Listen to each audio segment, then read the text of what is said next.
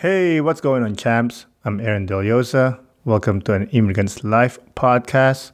My podcast about immigrants, immigration, and everything in between. In a flash, we are already mid November. How are you guys doing? Hope it's well with you and the family. Oh, uh, before I forget, I'm posting more content on social media, and so far it's getting good reception. So if you want to check that out, follow me on Instagram and Facebook at An Immigrant's Life. Listen to the podcast on YouTube and however you listen to your podcast. Special call out to my Apple Podcast listener. You guys always ask how to help the podcast. This is the best and free way to do so. Give the podcast a five star rating and a short and sweet review. It doesn't have to be long, as long as it you write something. It could be five star, you say because um, that's how the podcast gets more reach on Apple Podcasts by getting tons of rating. So please, please help us out there. We'd really appreciate it. That's for housekeeping. Now let's talk about the episode.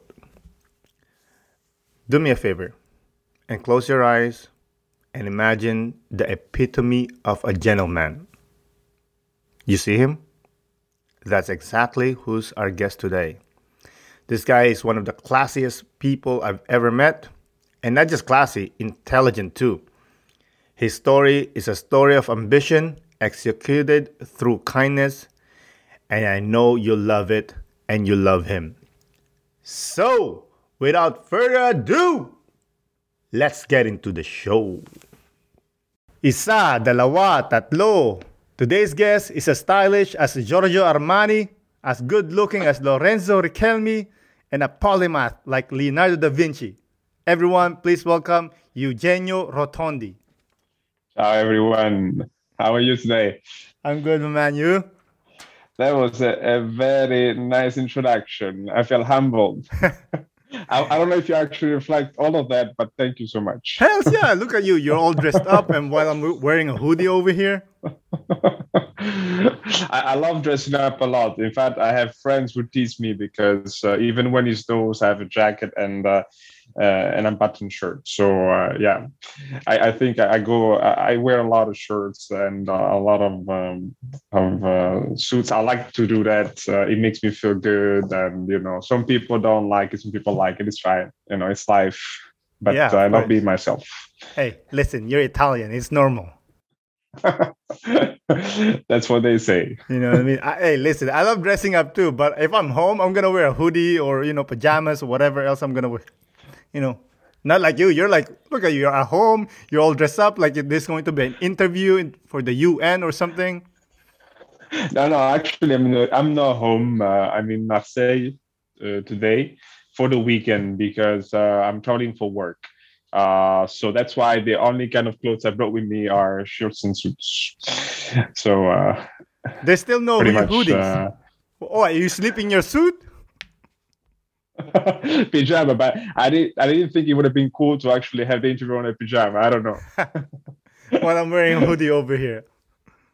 It's perfectly fine. No, as long as you're comfortable, that's all I care, man. If you whatever you want to wear, I'm cool with that too. You know. I'm very uh, I'm very comfortable dressing well. Uh, I've always liked uh, externalizing that part of me on myself. Mm-hmm. Uh, sometimes you know uh, people say, "Why would you dress like that just to go you know throw out the trash or something?" It's like it's fine, you know. Just don't tell me you wear a suit when you're throwing a trash. Don't tell me that. No, no, I don't wear a suit when I when I throw out the trash. I just you know I don't go down with my slippers. That's for sure. Seriously, you my wear shoes just to throw trash? Yeah, yeah. I do. I feel uncomfortable wearing my, my flip flops when I go downstairs. Bro, I don't know why. You're a classic person, man. If you see my brother says so. If you see me, I'm like, I'll be wearing my wife's uh, shoes, my my kid's jacket. You know what I mean? Just to throw trash. Hey, you're going out, man. What you need to wear shoes for? I don't know. I, I cannot even justify that. So. hey, you're again. You're a classic guy. Uh, I'm I'm trash, you know? nah, you're not trash. I'm just joking. So, Eugenio, before we move on, would you like to promote anything? No, I just, I mean, I, I just want to say something about the, the the community that uh, me and my brother were trying to build with the Overseas Dream. This is an initiative that me and my brother started uh, a couple of months ago. People seem to appreciate what we're doing. Basically, just to, to give you a very brief uh, description of uh, our objective as the Overseas Dream is to create a community where people who are thinking, contemplating, just had the idea probably of leaving their their home country and go live somewhere else for professional academic or anything else any any kind of reasons uh, they can find any information they need from people who have had already that experience and who are willing to share that experience why you one will ask there are so many of those websites out there that do that what makes the overseas dream unique in what it does, in what it provides? Well, our intent is to actually build content with other expats, immigrants, however you want to define yourself. That's why we do so many spotlights every week, because we want we know that there might be someone else who wants to have an experience to go, uh, you know, to, to emigrate, to leave their own country. And I would not be myself the right person to give a suggestion or to share my experience to everyone in front of me. Why? Because I have my own experiences as a person who comes from uh, Montesarchio, was born in Naples. I have my own experiences as myself living, for instance, in the US. So someone coming from another country, from another background, might have a totally different experience. And I will not be able to, to tell them how they will enjoy, how they will live in another country. So I want to make sure that everyone gets to share their experience and that whoever from the, you come from you you are able to find that experience that you're looking for and you know to, to find that someone who you feel more linked to and to understand really what would mean to go to the other country what would be your experiences there and what you know like are the good and the bad of that country. Not everything is always golden. I can tell you new york is golden but uh, if you come from a country and you go there and you have a different experience because of your background because of the things you like or whatever you know it doesn't it's not going to match so I want to make sure that everyone gets to share their experience and everyone can profit from it. Yeah, that's beautiful. Like um, for some of the listeners, uh, the Overseas Dream did a spotlight on me. Not that I help or yeah. anything, but they did you anyway. Do. You do. You do. It's very important. Uh, yours is a unique experience. Sorry if i interrupt but yours is a unique experience you know? Like uh, also the other person that we include on the spotlights. Everyone shared a very very unique experience. And you know like sometimes we include some of the questions are the same. We change the question we adapt the question based on your content right? On your page. But there are some questions that are the same. And you will you will just you know be surprised at how many different different responses we've gotten. People sometimes, because I've had that that question saying, don't people just tell you the same thing over and over? That's not true. You will get a, a very different response each time. You know why? Because each of us has very unique experiences, uh, very unique experiences. Mm. So, and that's the beauty of it. Yeah, I completely agree. Because I remember when I was starting the podcast and I, will have, I had some questions that are pretty much what I like my my go-to questions. And I was like, uh, you know, if I if I ask the same question over and over again, people might get bored, you know. And one of my friends says, no, because they have a different answer to the, the same question. And I'm like, yo, that makes so much sense. Exactly what you're saying. I love it. It's true, hundred percent. I can attest to it, and uh, I cannot agree with you more on this. Mm-hmm. Thank you. So let's talk about Eugenio's origin story. You mentioned that okay. you grew up in Naples, and I'm not even gonna pronounce the name because I'm pretty sure I'm gonna destroy it, like your how I pronounce your name. You say the name, and you tell us your origin story. Okay, I was born in Naples, but I grew up uh, in a in a small village that is not far from Naples, and it's called Montesarchio. Montesarchio it's located within the hills of the of the Campania region because Italy is divided in regions, and uh, Naples is located in Campania region, and that's where he, also Montesarchio is. Montesarchio it's a small village of fifteen thousand people, around fifteen thousand people. maybe a bit more now.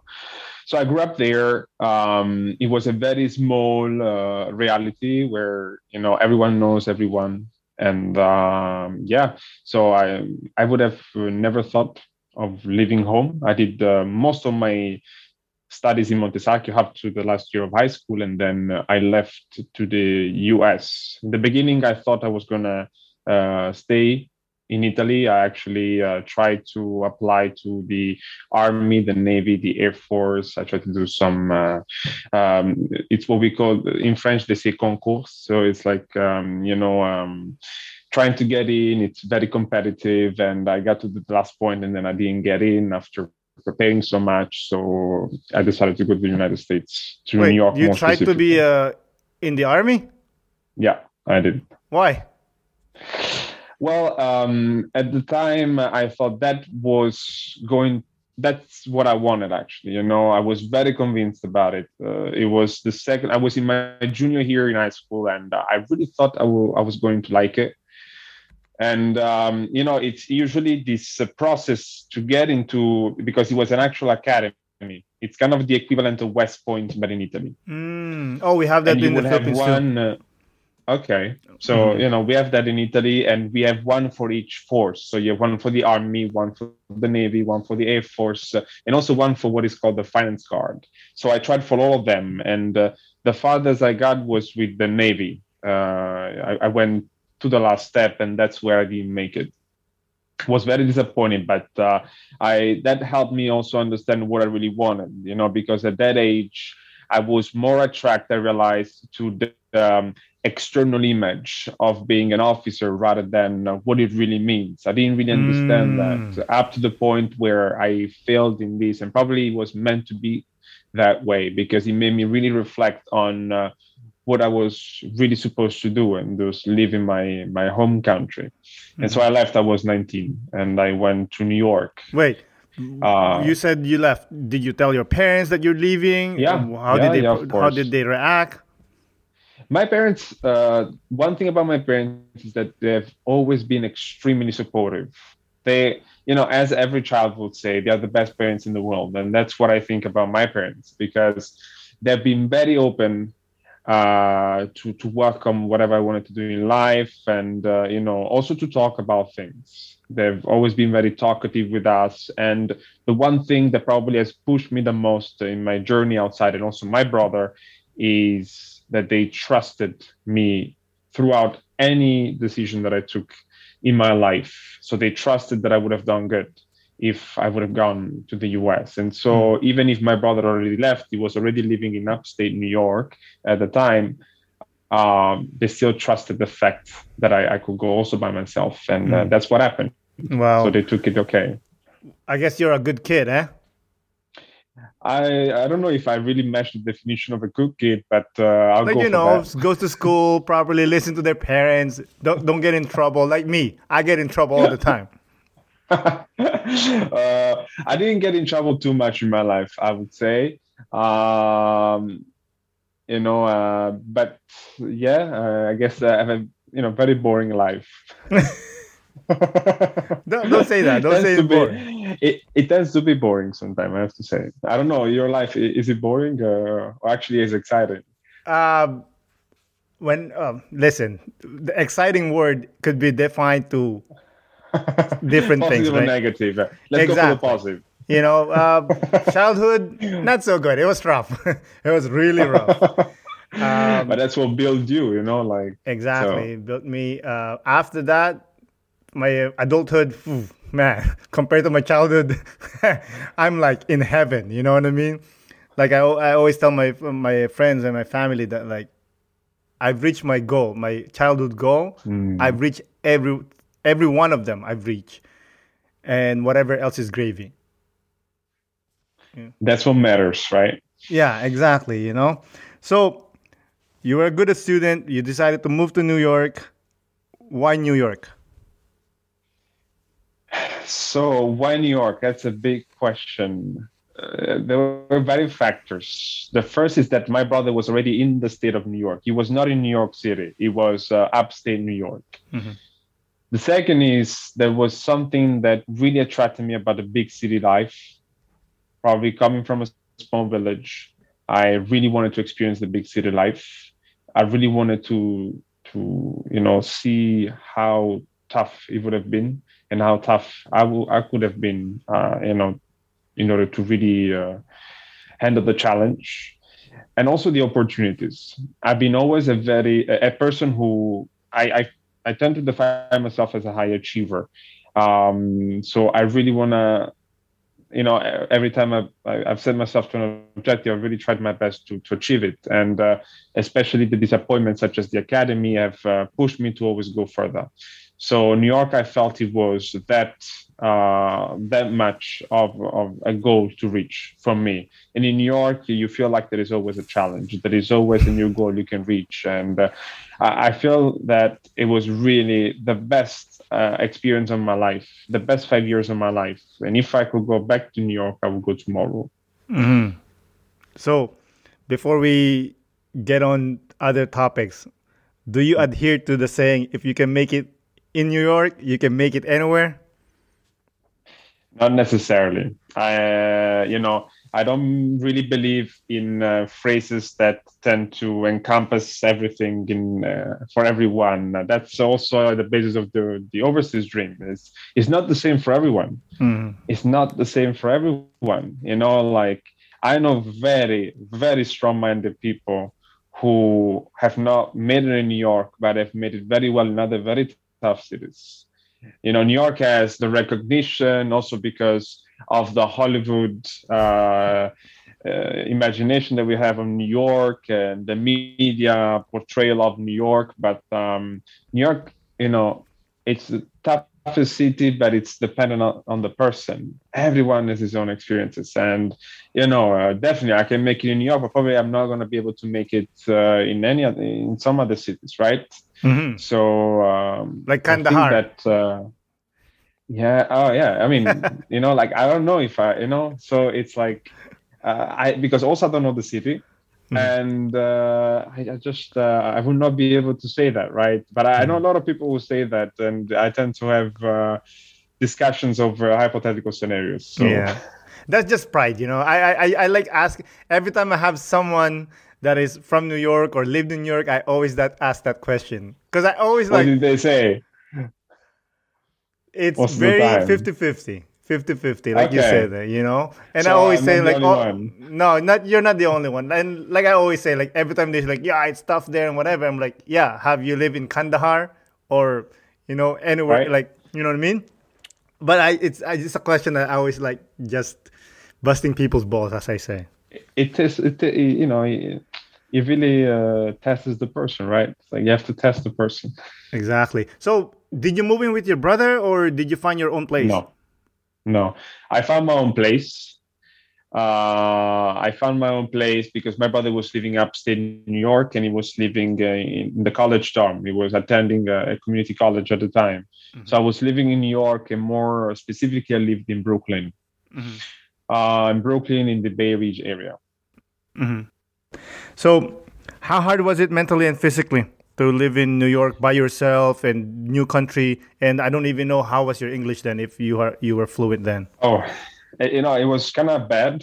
My English, uh, I was kind of bad. Uh, I never really. I mean, um, I did speak a bit English, uh, and I thought it was good. But when I got there, it was terrible. Let me tell you, terrible. You know, like uh, so. You know, it took some time. Uh, it was very hard because I didn't understand. Also because you think it's like especially in europe in european countries you tend to learn uh, more the british english than the american one there are some differences especially in the pronunciation and also when you go to new york it's a totally different world because people tend to speak so fast you know so fast try to go one day in the subway especially at night in the in the New York City subway and take a train, you know, go I don't know to Brooklyn, try to just hear the announcements. The moment that you try to understand the announcements, that's where you know you, you start speaking English or understand English. That's where I really got to the level where I was like, yeah, I'm confident about my English now.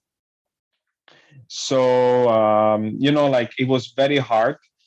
Uh, I definitely missed uh, family. You know, you think all the time that uh, you think all the time are you making a mistake? Right? I could mm. have tried again into the academy. I would have been more prepared. So there were a lot of things in my mind. I saw all my peers advancing, me trying to get into a college, and I, I wasn't able to get into this college at first. Uh, I was rejected on multiple occasions from the same college, uh, which then became my actual college. Uh, so it was very hard, also because I had to go through this administration, bureaucracy, the visa process, and everything. And it was extremely, extremely, extremely hard, uh, especially because you, I, I, you know, I, I couldn't really ask much help, uh, especially back home, because you know, with the, with the English, it would have been difficult, and so uh, it was very hard to adapt. But I also that was a time when I discovered myself fully. In the hardest time, uh, it was a time where I, I started to really trust myself, be more confident about myself, and also understand that uh, at the end, if if there are no challenges, you're not really living.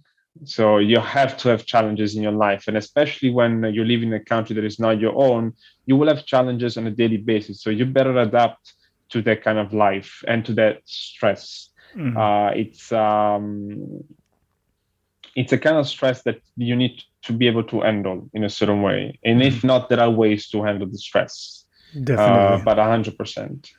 So during those dark times and hard times, what kept you going?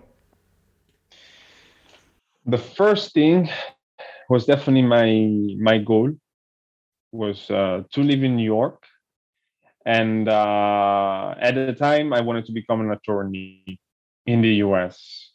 Thing that it didn't happen at the end, but I'll tell you more later why.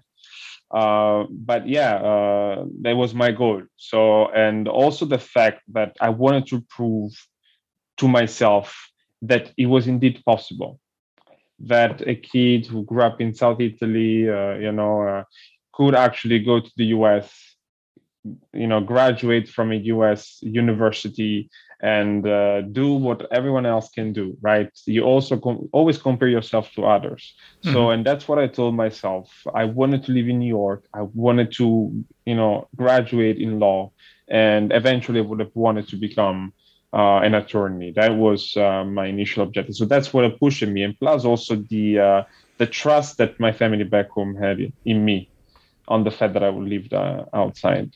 Mm, don't let us down, kid. I know. That's, that was uh, definitely, definitely. So, what was your first reaction when you tasted New York pizza? That's a very good point. So I would not say that uh, I love. Uh, so let, let me actually say that I love New York pizza, mm-hmm. uh, and I'll tell you why. Because for me, there is not just Neapolitan pizza, right? So of course I get angry when not angry, but you know, like I, I kind of have an argument or a discussion when I when I hear people telling me, "Oh, this is real Neapolitan pizza," and then they come up with a New York pizza, right? Mm there is a difference for me, right? So for me, New York pizza is very good. It's not Neapolitan pizza, but it's very good pizza. You know, so I think that that's that's where I have a deal breaker, right? For me, I love New York pizza. It's very crusty, especially the dollar pizza. There is various spots which are very good. Why not? Like I love it. And honestly, I had dinner on that many times. With two slices, two dollars, you have dinner because they're huge and super thick. So honestly, yes, uh, I love New York pizza. I love talking to Italians about food. They talk about like it's a piece of art, you know. And there's it is a piece of art. It is a piece of art. it is actually. but there are limits to it. Oh, of course. You know, you're gonna see like. I'm not a big fan of pizza, to be honest. But if I taste like a good quality pizza, I'm like, yo, this is the shit. This is the pizza that I like eating, you know?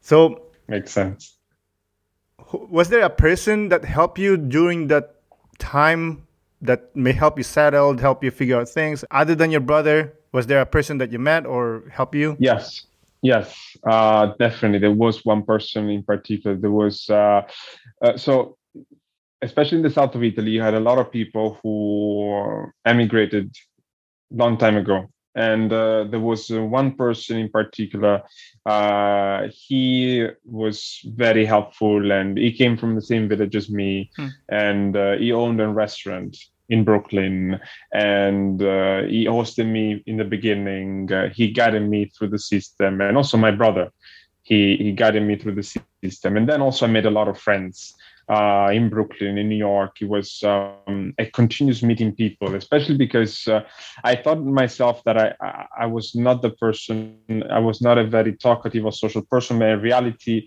in the time where I was having a challenge, I was being challenged, I did reach out to people very proactively. So that was a time where I met a lot of friends, uh, many Americans, uh, not Italians. Uh, so I had a lot of people helping me. You never, never do everything alone. You need a support system, and you can build a support system when you leave your home country.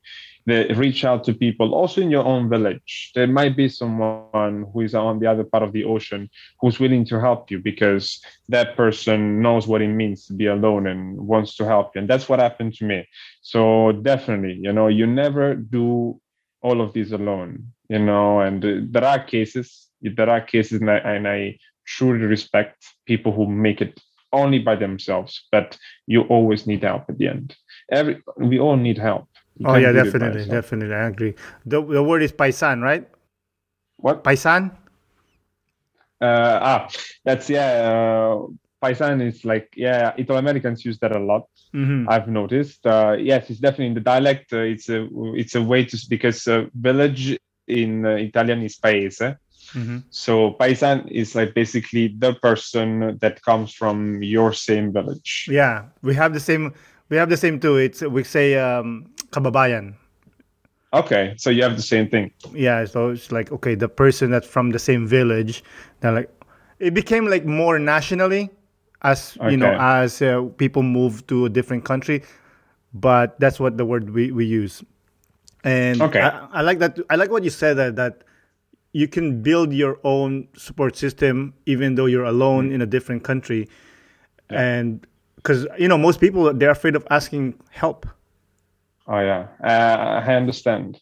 Honestly, I understand that people are afraid to ask for help because many times we think that we look weak when we ask for help it's wrong to think that and uh, you know uh, it's something that you can't really control the fact that you you feel like oh you know i feel weak because of course it feels good to do it all by yourself but is it really possible?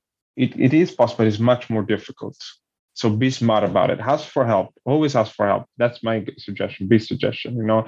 Uh, if i would have not asked for help i would have been a very like I, I, honestly i wouldn't i wouldn't would have probably never graduated right? When i was having a difficulty filling out papers for college uh, it was hard. So I had to ask some American friends who told me how to fill out certain spaces, small things, right? But you need to reach out. You, you, you know, try to not be shy because what I thought myself to motivate myself to go out there and ask for help was um, this is for your future.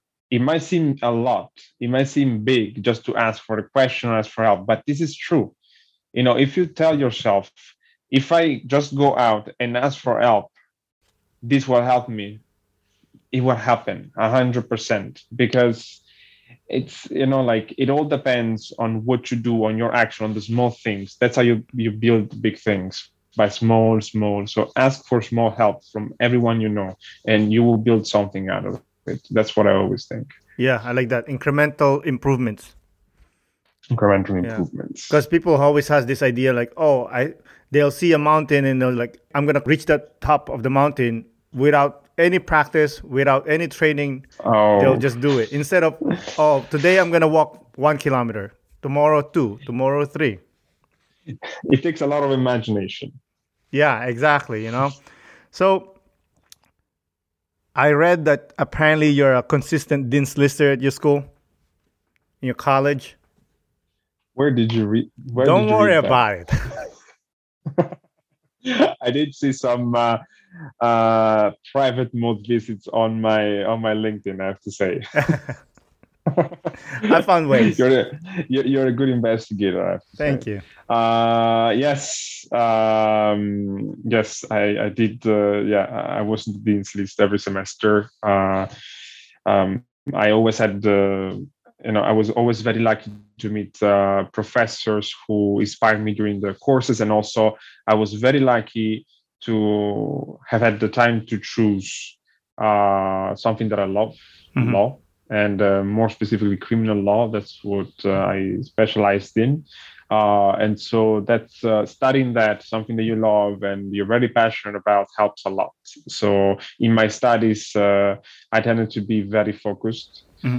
especially because I know how much was at stake. I know how much was working towards it uh, to support uh, myself and everything. So there was a lot uh, coming in, and I was ready to do anything in order to to reach my goal. And also because I knew that, especially in the US, results in terms of numbers matter unfortunately. And this is we can have a long discussion about uh, the grading system and acceptance to masters and uh, work you know and all of these things. There is a, a big social issue in my opinion there. But uh, you know that that will be another conversation i think what it matters here is that um, i was I, I felt a lot of weight on my shoulders so i was ready to really do everything i could in order to make sure I was on top of myself. Mm-hmm. And I I also read that you used to volunteer at, in a soup kitchen. I did. Uh, yeah, uh, the Father's Heart Ministry is in the East Village, uh, and uh, uh, basically what I did, um, because um, what happened is that uh, before being admitted to the college where I ended up graduating John Jay College, I did attend for two semester another college, uh, which is Monroe College, and their campuses were between the Bronx and New Rochelle. So um, that was my first college experience in the U.S. because uh, there was a whole uh, bureaucratic thing behind uh, CUNY that I wasn't able to fix. So, you know, it was difficult basically to prove my grades in Italian. So I had to go to Monroe College. And in Monroe College, uh, there were a lot of volunteering uh, opportunities during the weekend. Uh, in the morning. So what I did is um, I participated uh, with this group of students uh, to go at the at the um, uh, Father's Heart Ministries where we used to cook breakfast for homeless and you know it was it was a great experience. Um, I met a lot of people and especially it felt very good. You know, uh, it, it, was definitely worth uh, spending that time uh, with people who were in need at the time, and especially uh, when I got to hear some very amazing stories about people. We never stop when we rush at work and we see people on the street just sitting, and they have amazing stories. We're just not willing to listen. Why? Because we think we're better than them. So um, there is a lot to say about that. But yeah, I I, I did volunteer. Yeah. In New York. Yeah. I did my share of volunteering. I like what you said about homeless people that we think that we're better than them and we think they're drug addicts. We think, yeah. you know, they're useless in uh, the society, not knowing that they were one mistake away from being you. Exactly. And probably not even, uh, you know, uh, probably not even a mistake, right? It's like these people they just did something that society perceives to be wrong. Then uh, you know we will fall into interpretation of what is wrong and what is good, and it's a whole philosophical. And I don't want to like get into oh, that. I'm not going to argue. But... You you studied law. I don't know nothing. no, no. Uh, believe me, uh, that's another also conversation. Degrees don't define your knowledge. hundred percent. It's your life that defines you. Yeah, as the, the guy that didn't Lister and finished all those degrees and whatnot. So after New York, you decided to move to Paris. Why? Uh, there were a lot of um, factors that weighted into my decision to move to France. So the first thing is that uh, in 2017 uh, I started uh, dating uh, a girl who oh, you know I'm oh, currently with. one of those. yes, a good one. Oh, good! Uh, Congratulations. And thank you. And so I'm currently living with her in Paris, um, and she was moving to Geneva. Uh, she was she graduated one year before me, so it was uh, 2017. She graduated in 2017. I would have graduated in 2018. Uh, so what happened is that the, she left in June of 2017. At the time, I didn't really think to move to Paris because uh, I was I, I won a scholarship to uh, to prepare for the LSAT. Uh, I'm sure you know about the LSAT. For Mm, those who no, don't please know. tell us. Okay. So the LSAT is the law school admission test. is a standardized test, a, a very wrong way to assess a candidate, in my opinion, uh, and uh, it's it's it can be very difficult. Um, and uh, law schools require the LSAT as one of the scores to submit along with the remaining uh, documents for an application. So um, it's very difficult, the LSAT, especially for someone who doesn't speak English as a mother tongue. Uh, but that was not the barrier at all. Uh, I, I won the scholarship and I did the course. So I was ready to do it and I actually booked for an exam. I paid uh, $180 as a fee for the exam, not reimbursable. Um, and then uh, I went to to her home country during the summer. I remember to Ghana Mm. to visit her, and there, for some reason, uh, I started thinking, uh, okay, what if with the visa it's not going to work? Uh, what if I also want to do something else? What if it's going to e- be easier if I just don't stay in the US? Why? Because I started asking myself, let's say that I get into law school, and let's say that uh, I get a pretty nice admission, right? But then I, I had to renew my visa. That was the time that I had to renew my five-year visa, Hmm. student visa, and uh, there was a very high chance, in my opinion, that they would have rejected it Why? it it happens. Uh, it has happened to people I know. Uh, just because when you get a, a F1 visa, is a non-immigrant visa, um, you get the visa to you know get your education and get out of the United States. That's why it's Mm. called a non-immigrant visa, according to the law. And in fact, when you do your interview, there is a mutual understanding between you and the person who is handing out the visa that uh, you once you finish your studies in the US, your objective is to go back to your country right? Uh, otherwise, you would have gotten an immigrant visa. So um, I did my five years, and going to law school, it's very specific.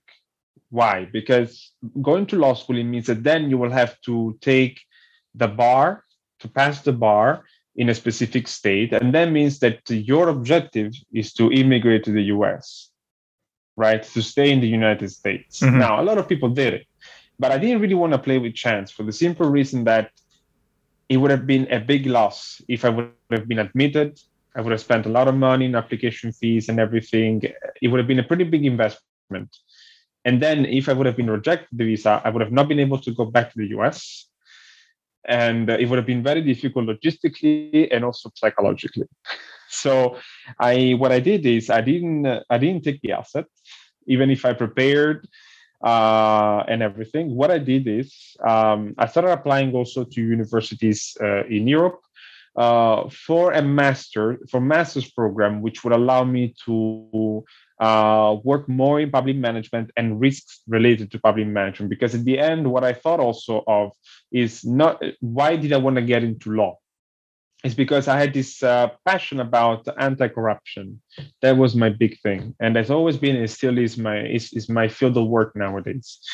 Um, so uh, I thought, what could actually help me work in anti-corruption, but still not require me to have a JD, a Juris Doctorate, and pass the bar in the US.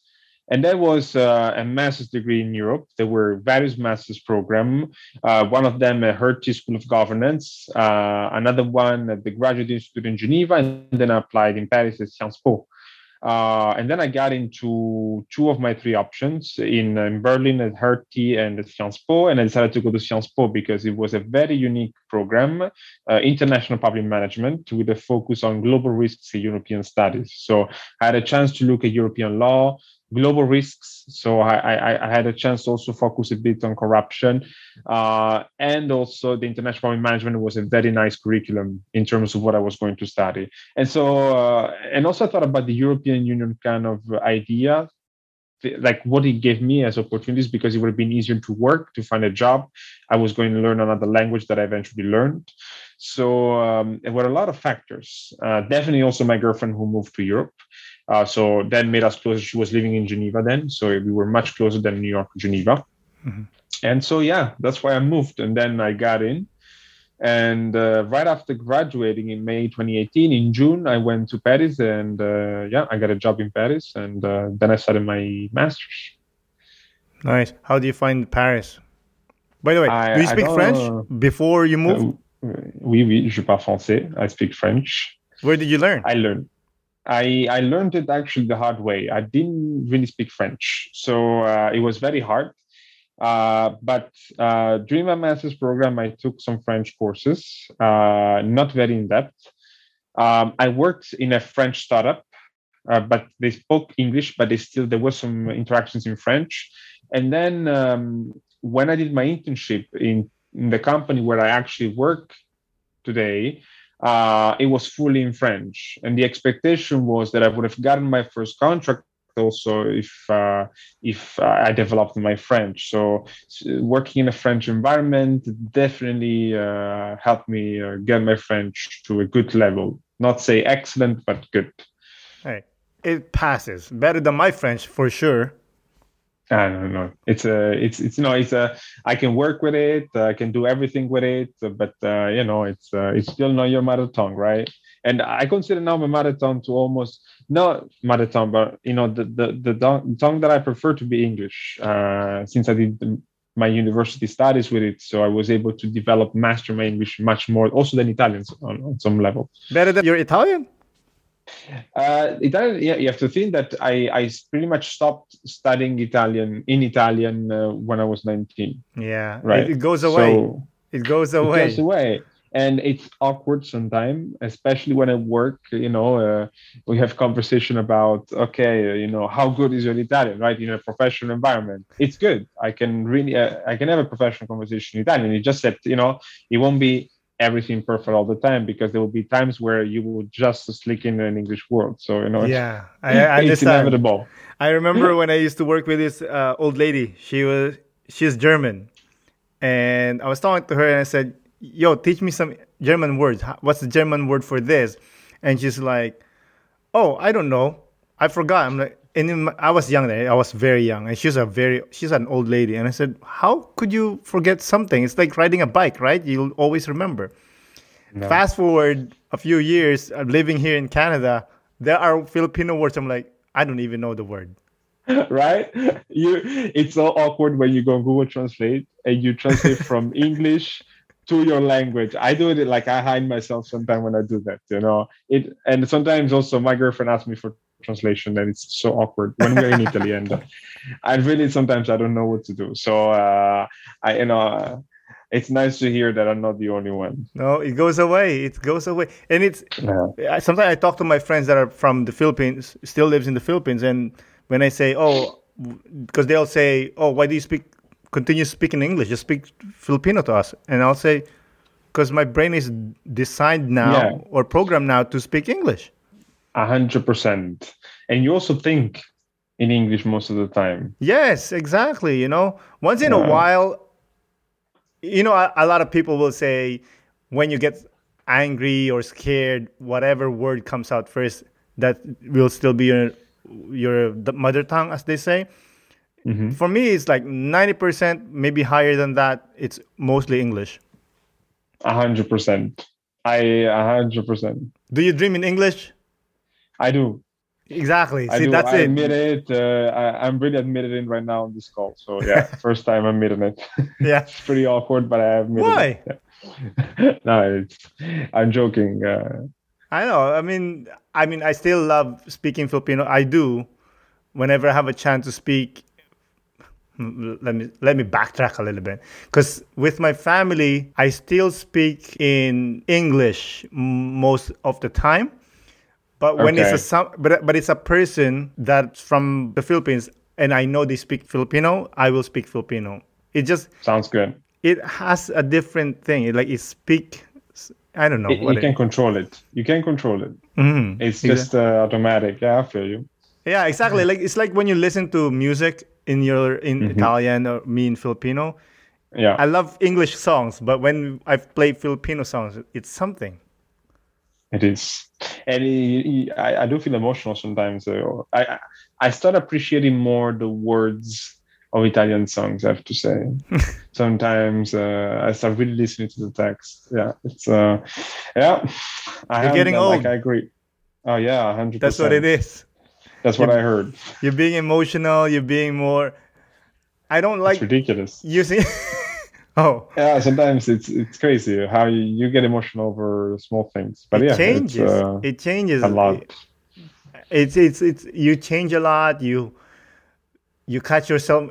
I don't know about your relationship with your dad or your mom, but mm-hmm. sometimes you catch yourself like, I'm turning into them yeah, I definitely am turning into my parents. I can uh, hundred uh, percent say that. Because uh, I, I love that you know when we're growing up. I don't know about you, but when I was growing up, I tried to separate myself from them. You know what I mean? Like you want to be your own. When you're an adolescent, yeah, teenage years, hundred percent. I think we all have that vibe, right? Yeah. Uh, although no, I have to say, uh, I always wanted to be like them. So uh, you know, it's been I don't know. It's yeah I always wanted to be like them. Uh, you know. Do you enjoy getting old? Well, thing is that you know I look at.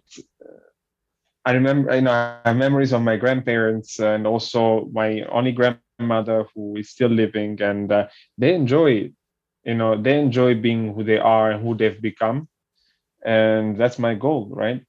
Mm-hmm. It's like uh, where you really enjoy yourself. You know who you are, and uh, I think that's something that you build with experience and life. And we we uh, like that's uh, that's what I you know uh, see as happiness. Then you know other people might have other perceptions of what happiness is and must be look like, uh, but you know it's yeah. Yeah, talking about happiness, I like what you said about happiness and your grandparents. I'm assuming your grandparents never moved away from Italy.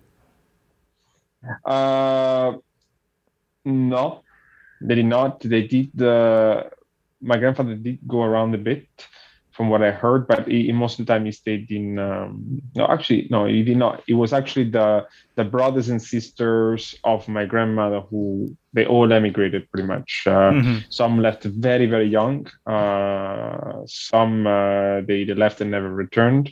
So it's definitely yeah. He he did not move. Uh, like he stayed. Uh, my my grandparents actually stayed in uh, in Italy in my village. Um, so yeah, no, no, definitely, it's different yeah. experiences. So on going that. on that, what's your opinion? You know how people oh, you have to travel to find happiness and all this stuff. And then a great example is your your nona and your uh, grandpa. They never mm-hmm. move, and I'm they're happy. That's the thing. It's like, uh, especially with social media, we tend to have the idea that traveling uh, is not traveling, but like moving away is the is the source of happiness, which is so untrue. And I'll tell you this as one of the co-founders of the Overseas Dream, right? Mm-hmm. No, it's not like that. like it's exactly not like that. That's also not what we are trying to say with the Overseas Dream.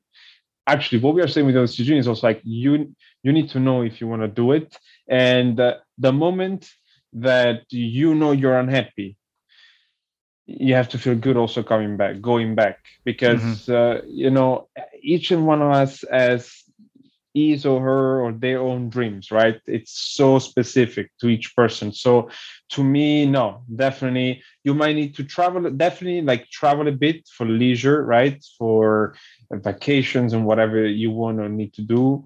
Um, do that also to open your mind but if you don't want to do it, it is also totally fine nobody like it doesn't have so much pressure, peer pressure from social media and all the exposure we get to people who leave their countries and expose everything they do.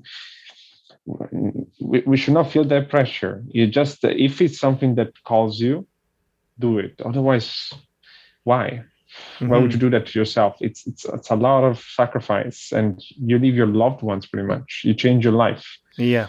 Why why would you do that to yourself?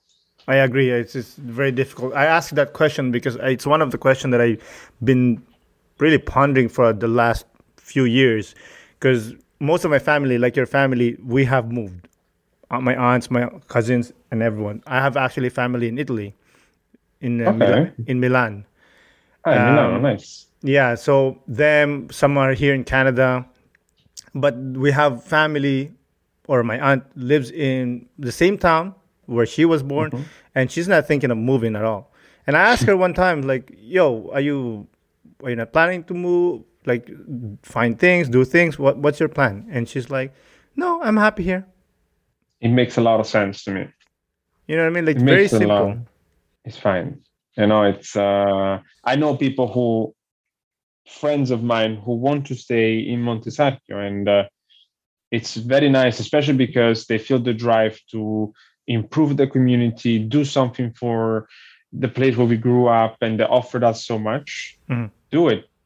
Honestly, I respect a lot that as well. Uh, it's choices. I respect in people when they they you know they they don't really let themselves influence by others i know it's difficult you know uh, uh, so honestly if you if you manage to find yourself among all this craziness and um, you know nonsense that people try to impose on you or like you know those motivational talks like you have to do this you have to do that you have to leave your country you have to invest in this you know just do whatever you want, right? And if you're convinced about it, you'll live a nice life. You, because you'll be happy. Yeah, I agree that, and I think um, you let me touch a little bit on what you said. Is like, it's not the place where you live. It's not what you're doing. It's what's inside you. What makes you happy. Find out what makes you yeah. happy, and just do that, dude. Whatever yeah. it is. If you like to be a farmer, you wanna be a goat herder, you wanna be I don't know a big hotshot CEO. Just find your happiness, dude. 100%. So, since you have moved twice, do you find you're more open to immigrating or moving again? Uh, yeah. Um, I take that. I take the decision lightly, but I also with the awareness that is not that easy. Mm.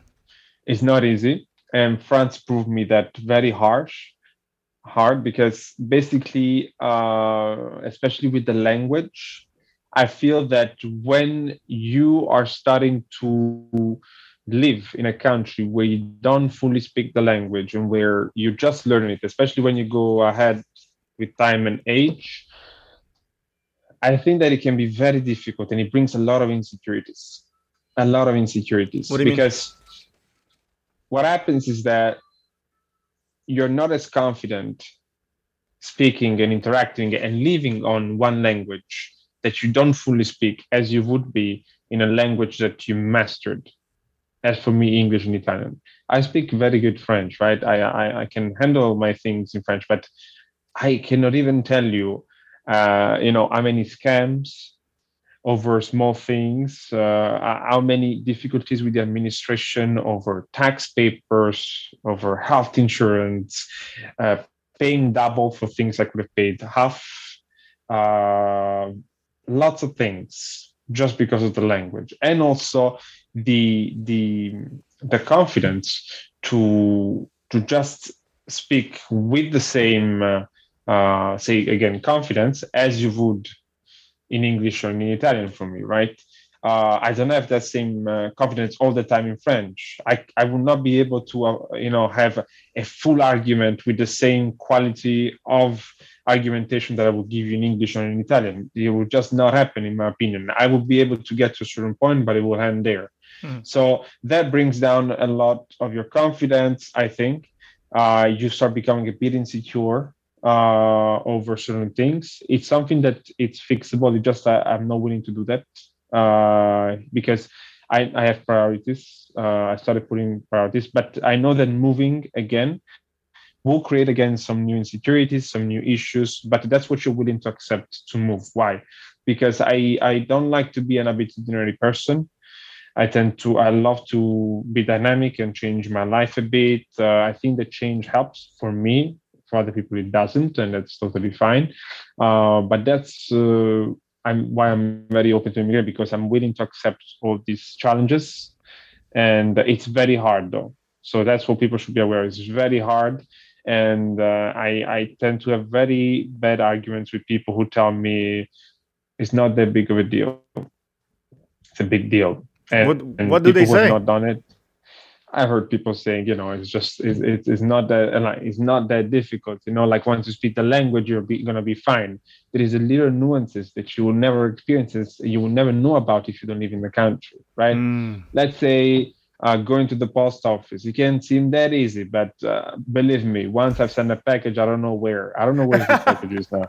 So uh, there's a lot of you know small things that you think are so easy and normal to do is not. And sometimes it's also tiring right? Uh, with technology you say everything is possible but it's also tiring you know it's very tiring you know? And uh, in the morning you're doing your i don't know monthly thing to the train or like whatever small things. It's not easy. It's not easy. I i, I will not be able to explain you in full because uh, now we don't not having in mind all the difficulties i had and I, and I will make this conversation very long, but uh, what I can tell is that it's not that easy, and people should really try to put themselves in the shoes of others before thinking how easy or hard it is. For me, it is also hard for people who live in their own country and to continue because there are small difficulties that are applicable to any scenario, right? And so that's why I don't judge anyone on this.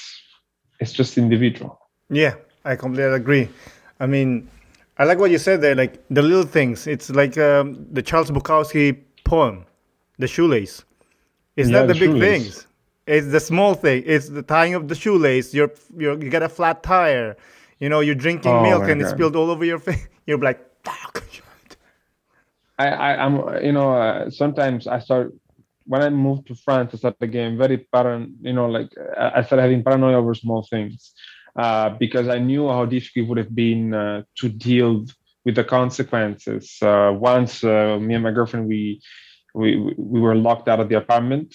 One of us forgot the key um, inside of the lock, and so um, I had to call uh, a serrurier in French, the locksmith, and this guy came and he charged us an incredible amount of money because I didn't know how the system worked. I didn't know that basically when you call an agency, the agency calls another agency, the agency calls another third party. What so the hell? Is, uh, an amount of fees that, uh, and especially if you call at night, is twice the amount if you would call instead uh, during the morning. So we ended up paying a huge amount of money, huge amount of money. Uh, and that's the small things, right? You start getting paranoid because what, what happens is that you start checking the door 3000 times if it's closed or not right? Uh, you uh, you probably uh, we live at the ninth floor. We go to the, to the zero floor and we're like oh shit do we forget the key there? You start freaking out. I don't want that to happen right?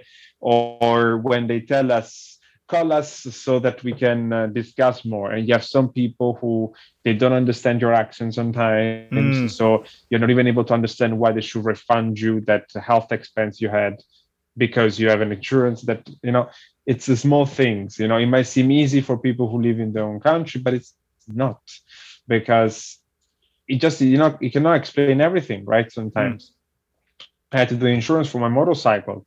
It was a terrible experience. So uh honestly uh it's it's it's, it's small things as you said as well. Yeah. Shoelaces applies. Everything but yeah, I, I completely agree. Even here in Quebec, we speak French and English. Thankfully, I speak English. French, not so good. but I like what you said that, you know, simple things like going to the dépanneur, uh, you're going to take the metro or whatever else. And like, oh shit, I have to talk to this guy. I have to ask them question and like, you know, I'm just gonna try to figure it out, and then it's gonna be hard because you couldn't figure it out, and then you're gonna get lost, and exactly. then you end up you end up sending package to Timbuktu somewhere. You know what I mean? There you go. It has happened to everyone. They just don't want to admit it. Yeah, exactly. And and I like that people you said that people put so much pressure on you that oh it's easy, dude. Just do the thing. Yeah, because you've been yeah. doing it whole your life. This is my first thing. It's like when I used to yeah. work for um, I used when I was younger here, I used to work for a warehouse, and they're talking about like Canadian references, you know, and I'm like, I keep on asking like, what does that mean? What what is that? Exactly. And they'll say, how come you don't know? I'm like, I just moved here. I just moved. Here. I don't so know. It's so funny. People will take it for granted. Yeah, they forget. Not that it's their fault, but you know, it no, happens. No, no, no, no. And yeah, it happens. So I, it became a joke with them. It was because I moved here 2003, so I always say, okay, from 2003 and now, you can talk to me about anything about Canadian. 2003 and below, unless it's Alanis Morissette or or Neil Young. Other than that, don't talk to me because I don't know anything. Totally justifiable. but yeah, I mean, it was fun. It was a fun experience, but again, like you said, it's like the little things kills you. Just it's like an ocean. It just 100%. keeps on coming and coming. So, in what ways do you think migration has made you stronger? It has made me stronger because um, I've realized that I can count on my individuality. Uh, many times we are scared to be alone.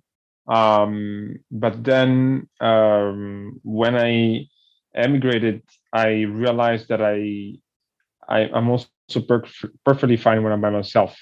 Uh, I do solo trips at occasions, uh, and I enjoy them. Um, and also, you start taking challenges uh, not more easily, but uh, with a better uh, let's with a better approach. So because you know you also learn basically to to understand how to approach challenges. You you learn more about yourself very much. That's what it made me stronger. Uh, i learned who i really am. I learned also to discover myself and to talk to myself. It might sound crazy but i do talk to myself ask myself questions uh, because when you emigrate you are a bit by yourself. You will spend a lot of time by yourself and that's fine. It's nothing wrong with you because people will tell you, will ask you the time, is it because I'm boring that I don't have friends or because I don't really speak well the language? No, you'll just be by yourself because you're not where you grew up. Hmm. You won't have your friend come and knock at the door and tell you, let's go out for a walk because it's not your home country, right? Yeah. It's uh it's different. I missed that. I missed that a lot, but I learned to really stick to myself and be like, I can do this it's an individual experience. Yes, I missed a lot of birthday parties. I missed a lot of like occasions, graduations, uh, you name it, right? But it's fine. It's it's um, that's where I learned about myself. Be learn to be by yourself. It's so important. If you don't, you will be lost when nobody will be there for you. Mm-hmm. And so that's why you need to build a strong understanding of your individuality I know who Eugenio is. I know very well, right? And I know who Eugenio wants to be in the future. You need to be aware also of that, in my opinion. I love that. I love that. Do you think the Italian Eugenio and the now Eugenio are completely different people, or uh, or the other one's just the, hiding? The 19-year-old Eugenio was definitely different from uh, from the now Eugenio. I tended to take many things for granted. I was very spoiled um, as a kid. My parents, uh, they've always given us their full heart and everything to me. Um, and uh, emigrating uh, and going to the US taught me a lot and also taught myself to come down from the podium where I thought I was standing. Um, because I was very confident on myself for being the star of myself. In reality, I'm nobody. I was nobody. Uh, and that's what you learn when you go out in the country where nobody knows you. Nobody knows who the fuck you are. Mm. So uh, pretty much, uh, I definitely learned to humble down a lot. Uh, and also, I consider myself much more open-minded than before. I, you're never enough open-minded, in my opinion. There are a lot of things you you'll never be able to know or understand.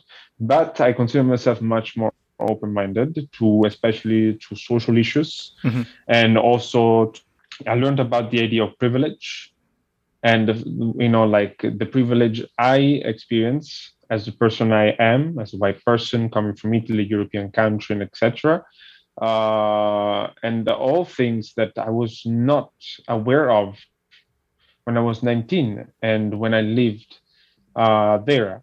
I know that many of my friends who live there, they, they are very aware of certain social issues. And uh, probably I also could have become aware. I don't know if I would have become aware the same way as now, but uh, immigration definitely helped me to be more aware and uh, uh, understand um, much more things about social issues, about how people uh, have different lives than you, and how you have to learn to respect other people's lives, beliefs, and beings. You know, like who they are and who they want to be. So uh, definitely. And also, the only thing that probably has not changed is that I don't appreciate people who put pineapple on pizza. The rest, it's it's it's uh, it's the same. Mm, for sure, for sure. I think we're getting there. But before we close out, I want to ask you one more question. Is that okay? Yeah, no, no, take your time. So, for people that is planning to immigrate, what would you tell them to expect, and what advice would you give them? The first thing that I will tell to someone who is um, who's is moving out of their country is to really plan everything to the point, but then also know what's your limit when you can plan. You cannot plan everything, and things will have to happen. Issues happen, problems happen, and that's where immigrating emigrating is fun. You, you learn to to really fight your challenges. Second is uh, set your goal. If you have a goal, you have a road, and if you have a road, you know where to walk. So, I think you you have to have an objective. If it's not too precise, it's fine. You don't need to write it down. You don't need to do none of that. Just have it in mind.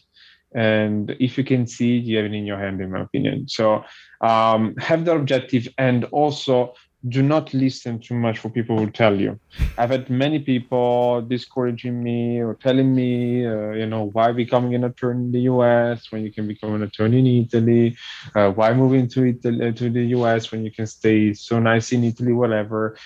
It's let people share their opinion with you, but then stick with what you really like. Don't take so seriously what everyone tells you. People sometimes really say anything anything. And it's not the you know like many times people they just say things. I don't know why i can't explain the human mind yet but what i can tell you is that people will, will talk. People talk let them talk especially talk about you. They never talk about themselves talk always about what you want to do your plans. That's what i realized. So just let them talk but also Uh, once they talk close that part of the ear and just let you know let your art open listen right? Because you need to you need to to to basically just listen to what your heart says. And it sounds very abstract it's true i never understood that phrasing before but the more you grow up the more you start believing what is written in books. And what i understand is that you need to just listen to yourself. That's the biggest suggestion i can give you listen to yourself only and people will discourage you you will feel demotivated at times. And when is when you feel the most demotivated that you're succeeding, in my opinion, because you're really basically going through the hardest challenge there. Mm. And once you have a challenge, you always have a more positive thing after. That's always always happened. At least to me, that's how I'm uh, I, that's how I'm interpreting my life. There is a, a, very dark moment. There will be a better one after. You cannot go better, worse than this. Then it happens. It goes worse. It's funny. It's gonna happen. And one thing is, you will always have problems you can live in even in the in the best country in the world have the best job whatsoever you have the best life you will always have problems always so just learn to deal with them and if you have difficulties open yourself up to your support system. Build one if you don't have it. So um, and build your ecosystem. Ecosystem means find your barber find your you know where you do your grocery find your sport your community uh, find whatever you need to to feel like you're back home in a certain way right? But don't make it too much like back home. Otherwise what did you even need mm. so unless it's for uh, you know reasons that you know uh, people that people have to leave sometimes their country so that's different but mm. definitely if you leave willingly that's another discussion the conversation Excellent. Wise word from a wise man. Again, Eugenio, thank you for coming on the podcast. I really do appreciate it. It's my it's my pleasure. It's my pleasure. Thank you for having me. It was uh, amazing talking to you.